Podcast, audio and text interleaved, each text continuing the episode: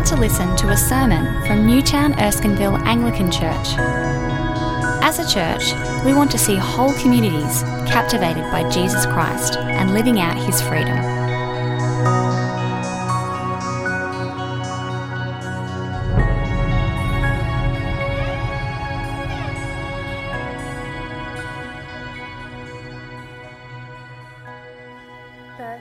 Bible reading tonight comes from 2 Chronicles chapter 34, which starts on page 456 of the Pew Bibles. Josiah was eight years old when he became king, and he reigned in Jerusalem 31 years. He did what was right in the eyes of the Lord and walked in the ways of his father David, not turning aside to the right or to the left. In the eighth year of his reign, while he was still young, he began to seek the God of his father David.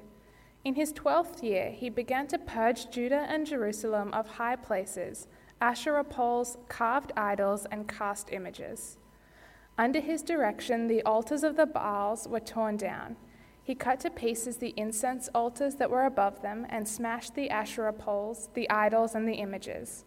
These he broke to pieces and scattered over the graves of those who had sacrificed to them. He burned the bones of the priests on their altars, and so he purged Judah and Jerusalem.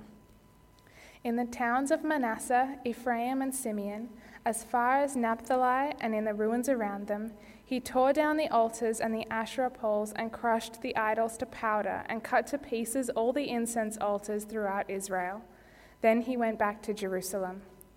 In the eighteenth year of Josiah's reign, to purify the land and the temple, he sent Shaphan, son of Azaliah, and Maaseiah, the ruler of the city, with Joah, son of Joahaz, the recorder, to repair the temple of the Lord his God. They went to Hilkiah, the high priest, and gave him the money that had been brought into the temple of God, which the Levites, who were the doorkeepers, had collected from the people of Manasseh, Ephraim, and the entire remnant of Israel and from all the people of Judah and Benjamin and the inhabitants of Jerusalem. Then they entrusted it to the men appointed to supervise the work on the Lord's temple.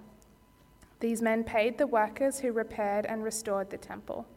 They also gave money to the carpenters and builders to purchase dressed stone and timber for joists and beams for the buildings that the kings of Judah had allowed to fall into ruin.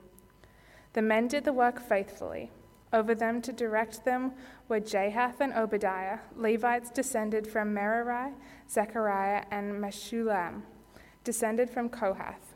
The Levites, all who were skilled in playing musical instruments, had charge of the laborers and supervised all the workers from job to job. Some of the Levites were secretaries, scribes, and doorkeepers. While they were bringing out the money that had been taken into the temple of the Lord, Hilkiah the priest found the book of the law of the Lord that had been given through Moses. Hilkiah said to Shaphan, the secretary, I have found the book of the law in the temple of the Lord. He gave it to Shaphan. Then Shaphan took the book to the king and reported to him, Your officials are doing everything that has been committed to them. They have paid out the money that was in the temple of the Lord and have entrusted it to the supervisors and the workers. Then Shaphan the secretary informed the king, Hilkiah the priest has given me a book, and Shaphan read from it in the presence of the king. When the king heard the words of the law, he tore his robes. He gave these orders to Hilkiah, to Ahikam son of Shaphan, to Abdon son of Micah, Shaphan the secretary, and Asaiah the king's attendant. Go and inquire of the Lord for me, and for the remnant in Israel and Judah about what is written in this book that has been found. Great is the Lord's anger that is poured out on us because our fathers have not kept the word of the Lord. They have not acted in accordance with all that is written in this book. Hilkiah and those the king had sent with him went to speak to the prophetess Huldah, who was the wife of Shallum, son of Tokhath, the son of Hasrah, keeper of the wardrobe. She lived in Jerusalem in the second district. She said to them, This is what the Lord, the God of Israel, says. Tell the man who sent you to me, this is what the Lord says I am going to bring disaster on this place and its people. All the curses written in the book that has been read in the presence of the king of Judah. Because they have forsaken me and burned incense to other gods and provoked me to anger by all that their hands have made, My anger will be poured out on this place and will not be quenched. Tell the king of Judah, who has sent you to inquire of the Lord, this is what the Lord, the God of Israel, says concerning the words you have heard. Because your heart was responsive and you humbled yourself before God, when you heard that he spoke against this place and its people, and because you humbled yourself before me and tore your robes and wept in my presence, I have heard you, declares the Lord. Now I will gather you to your fathers, and you will be buried in peace. Your eyes will not see all the disaster I am going to bring on this place and on those who live here. So they took her answer back to the king. Then the king called together all the elders of Judah and Jerusalem. He went up to the temple of the Lord with the men of Judah, the people of Jerusalem, the priests and the Levites, all the people from the least to the greatest. He read in their hearing all the words of the book of the covenant, which had been found in the temple of the Lord. The king stood by his pillar and renewed the covenant in the presence of the Lord, to follow the Lord and keep his commands, regulations, and decrees with all his heart and all his soul, and to obey the words of the covenant written in the book. Then he had everyone in Jerusalem and Benjamin pledge themselves to it and people of Jerusalem did this in accordance with the covenant of God, the God of their fathers. Josiah removed all the detestable idols from all the territory belonging to the Israelites, and he had all who were present in Israel serve the Lord their God. As long as he lived, they did not fail to follow the Lord, the God of their fathers. This is the word of the Lord. Let me pray. Our great God and loving Heavenly Father, we praise you, we honour your name, and we ask as we read your word that our hearts would be humble and responsive. And we pray this in the name of Jesus. Amen. One thing I've got to say in announcements is that it's Anthony Maz's last night, who just took down the lectern. Uh, we're going to have uh, Japanese at Shin Machi, which means Newtown in Japanese, on the corner after the service. If you want to come join us and give Anthony a high five. Uh, in this short series that we're doing, we're calling it the Together series. Uh, we're looking at four aspects of our life together in church. And last week we spoke about, in particular, our longing this year for this place to be a home to more people. For people outside church to come in and find belonging, for people who are uh, amongst us, gathered with us, to find uh, their place in God's community. Mike talked about how we are together being built into a spiritual house through the work of the Holy Spirit on behalf of the Father, centered around Jesus Christ. That's the kind of home that God's building among us. This week, we want to think about our other longing for this year in particular, which is actually about our hearts. If the center of the spiritual house is the Lord Jesus, the cornerstone who gave himself for us, then we need to be on about the business of hearts that are aflame after Him.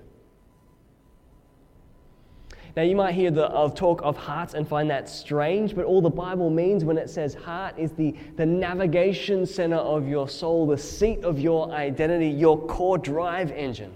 From your heart, your mouth speaks, so Jesus said.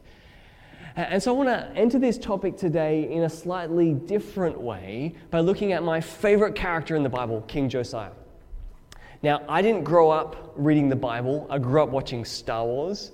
And so it, did, it took me until my early 20s to read the Bible from end to end for the first time. And the one story I remember that struck me and left an impression on me was this story the story of King Josiah. He gets two runs in the Bible, two Kings and two Chronicles, the one we just read. Now, in your Bible, two Chronicles is in the middle.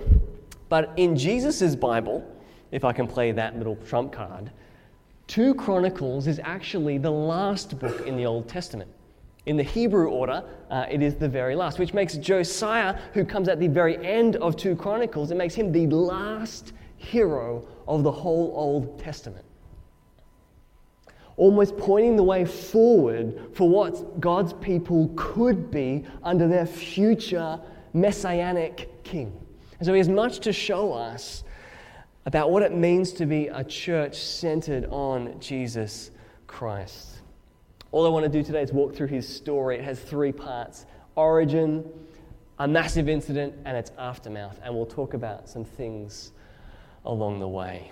The question I want to ask all the way through is quite simply what is so significant about Josiah? What is so significant about Josiah?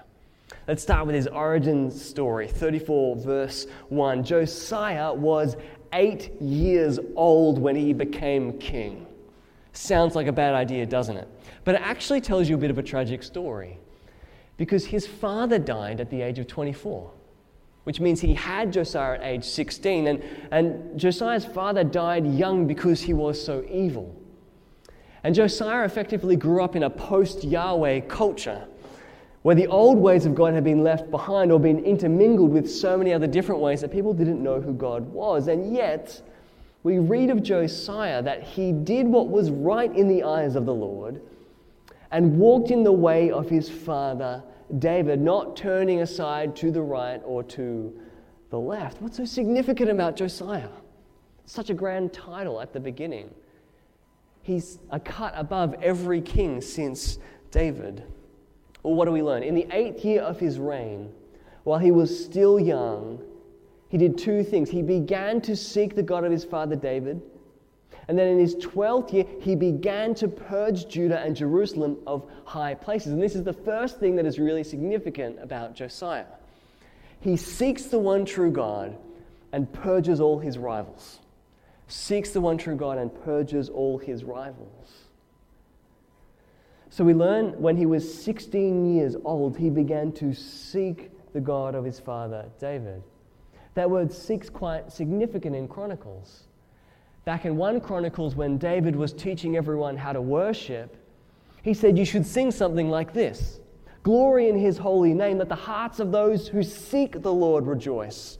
Look to the Lord in his strength. Seek his face always. Seek his face always. Speaking of a continual, habitual, often frequent seeking a relational, deep knowledge of the God Yahweh. That's who Josiah is cast in the mold of a teenage seeker of the face of God. It almost has a flavor of longing after communing with God. That's what's significant about Josiah in the beginning. Is that true of you? Are you a seeker of God's face? But it goes beyond that. At the age of 20, as we read just then, he begins to purge Judah and Jerusalem, which sounds like the exact thing to do for a 20 year old king who's male, right? Don't you think? Go break a whole bunch of stuff, okay? Uh, at the age of 20, you become into your legitimate uh, kind of uh, adulthood, and so he became king in a real sense at the age of 20. And as soon as he became king, he goes on a reform mission and destroys every other rival to the worship of the true God in the whole land. And you can see all the, all the strange details that you didn't need to know about how he did that in the verses that follow about how he scattered things, turned them into fine dust, how he cut them all to pieces, the different poles, the different images that he cast down. What we're supposed to admire about Josiah is how his longing after God has grown into an exclusive allegiance to God. His longing after God has grown into an exclusive allegiance. He cannot stand any of the false gods around because he knows the one true God. See, Israel was in the habit of hedging their spiritual bets.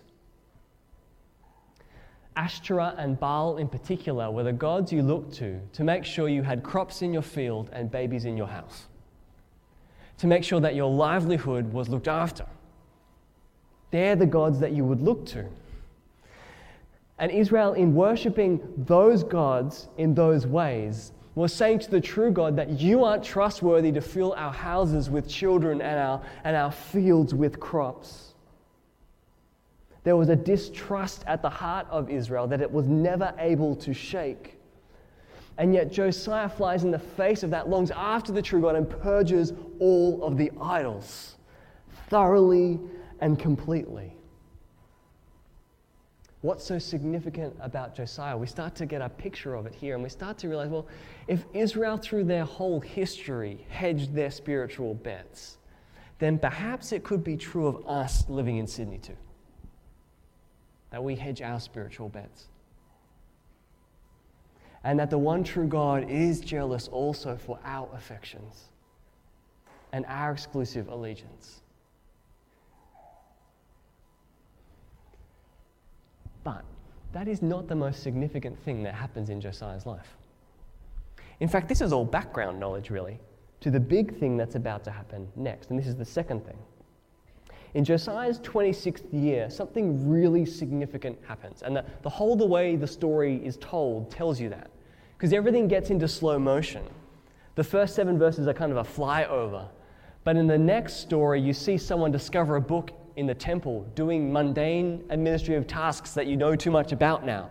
And then they hand the book to someone else, and then it goes into the, the court of the king, and then it's read before the king, and you see what the king does. It's all like in slow motion. You're kind of zoomed in on Josiah and his response to this book.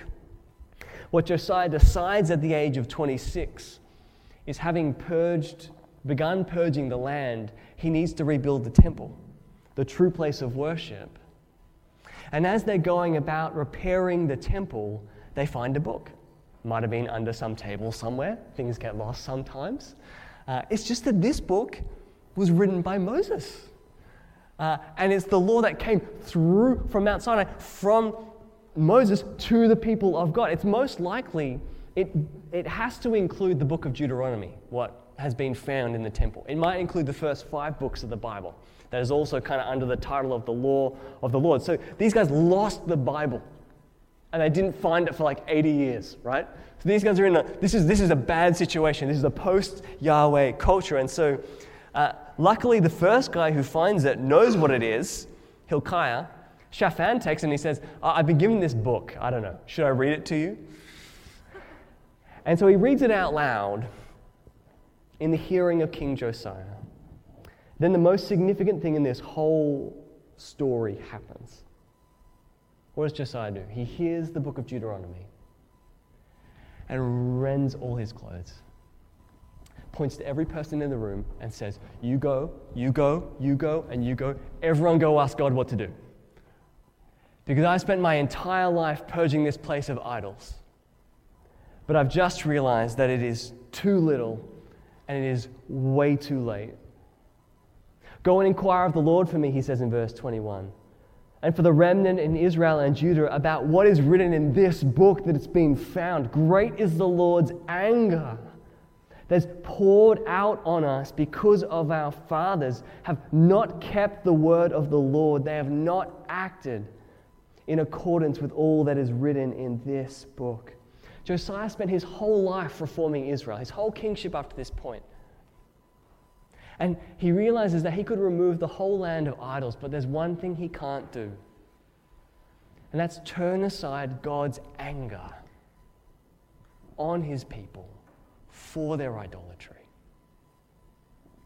You see, we have two problems in the end that we're addicted to hedging our bets, and that we provoke the anger of God in doing so. Josiah's dealt with one, but not the other. And so he sends and they find Huldah, uh, who's a prophetess, by the way, one of the few prophetesses in the Bible, whose husband is a keeper of the wardrobe. Who knows? and Huldah comes back and says exactly what Josiah is thinking.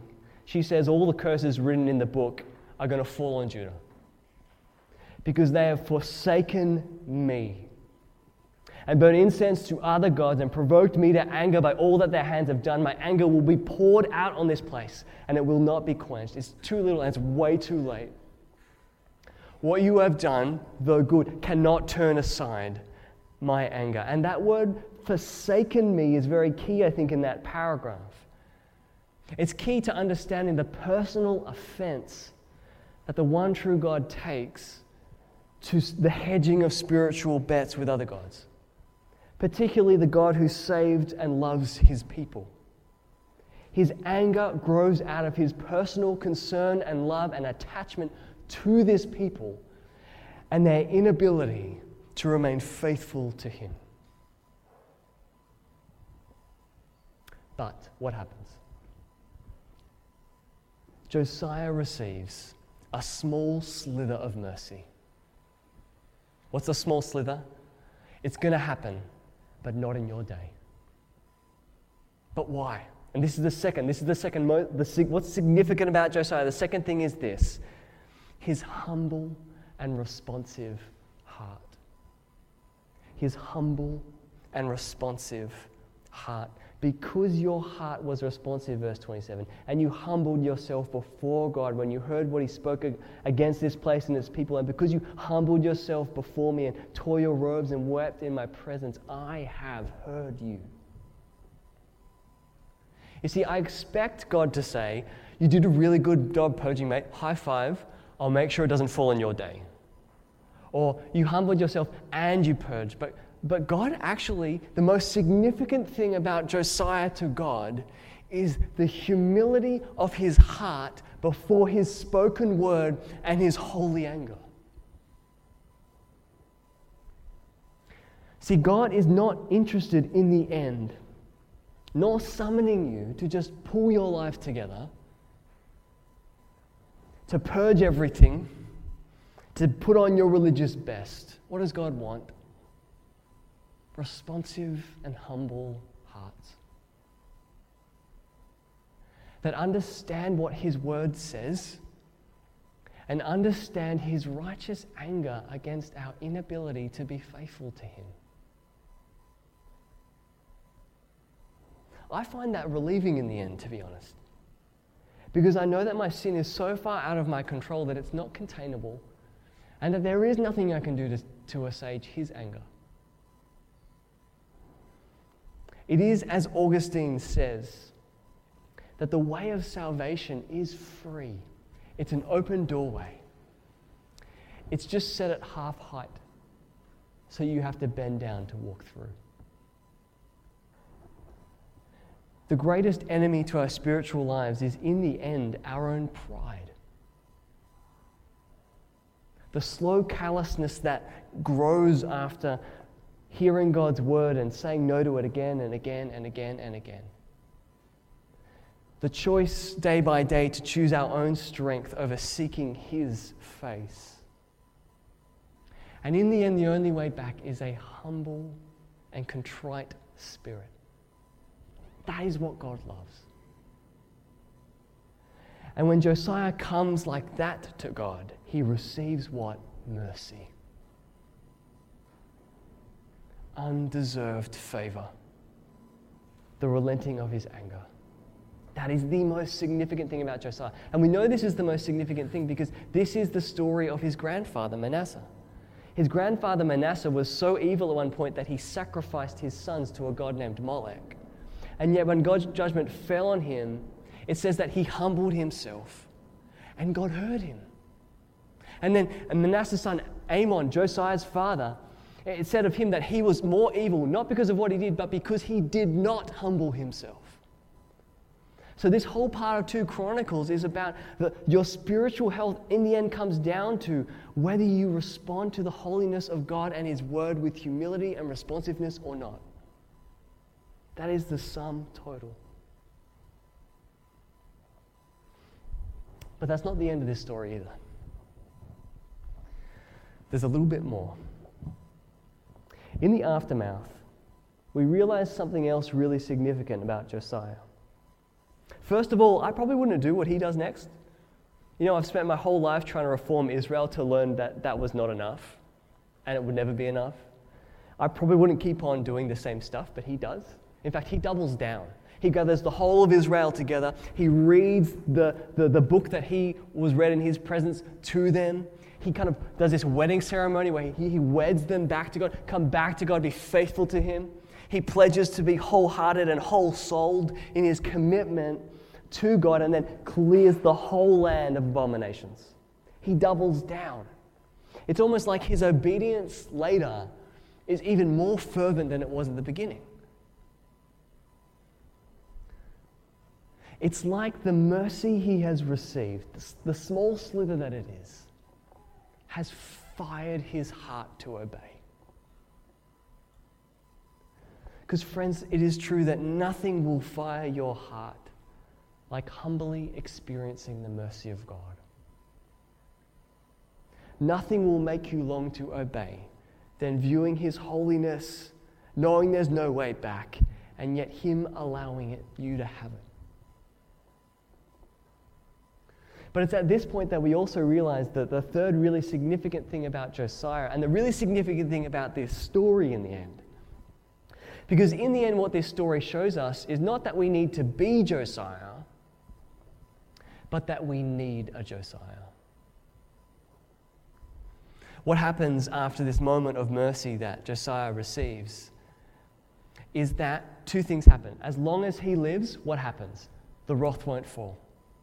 As long as he lives, what happens? God's people, as it says in 33, uh, they keep obeying God's word until the very end. So as long as he lives, the wrath won't fall and God's people will be obedient. But he dies.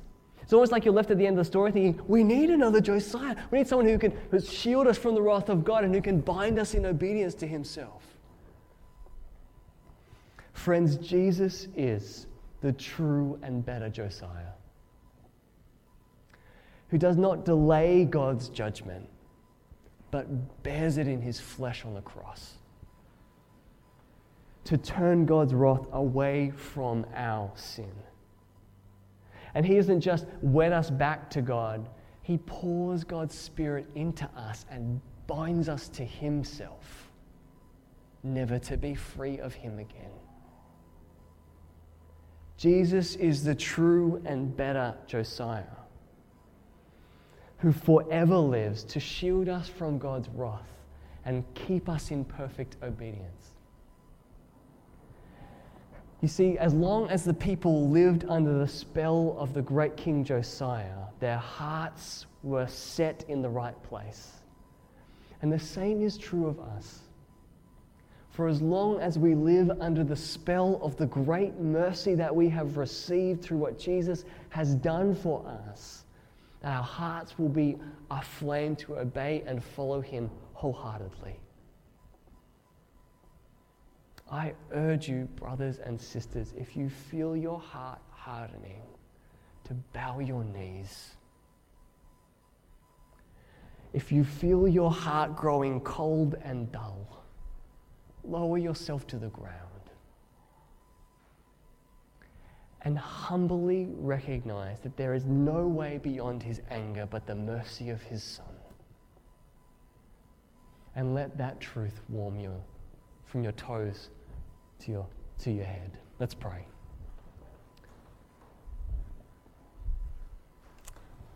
Father, we come today acknowledging our spiritual addiction to hedging our bets and the wrath that so rightly builds in you. And yet we don't stand alone. We stand with our great King Jesus, who has turned your wrath away from us who has bound us to himself by your Spirit. And Father, we come humbly today to taste afresh the mercy that we have received by his blood. We pray, warm our hearts with your mercy and grow in us a new and full obedience. In Jesus' name,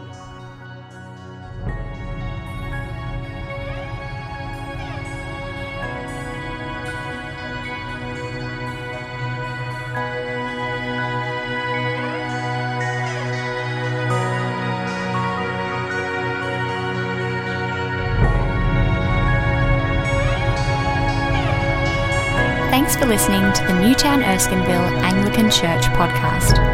For more audio content and information about our church, please visit neac.com.au.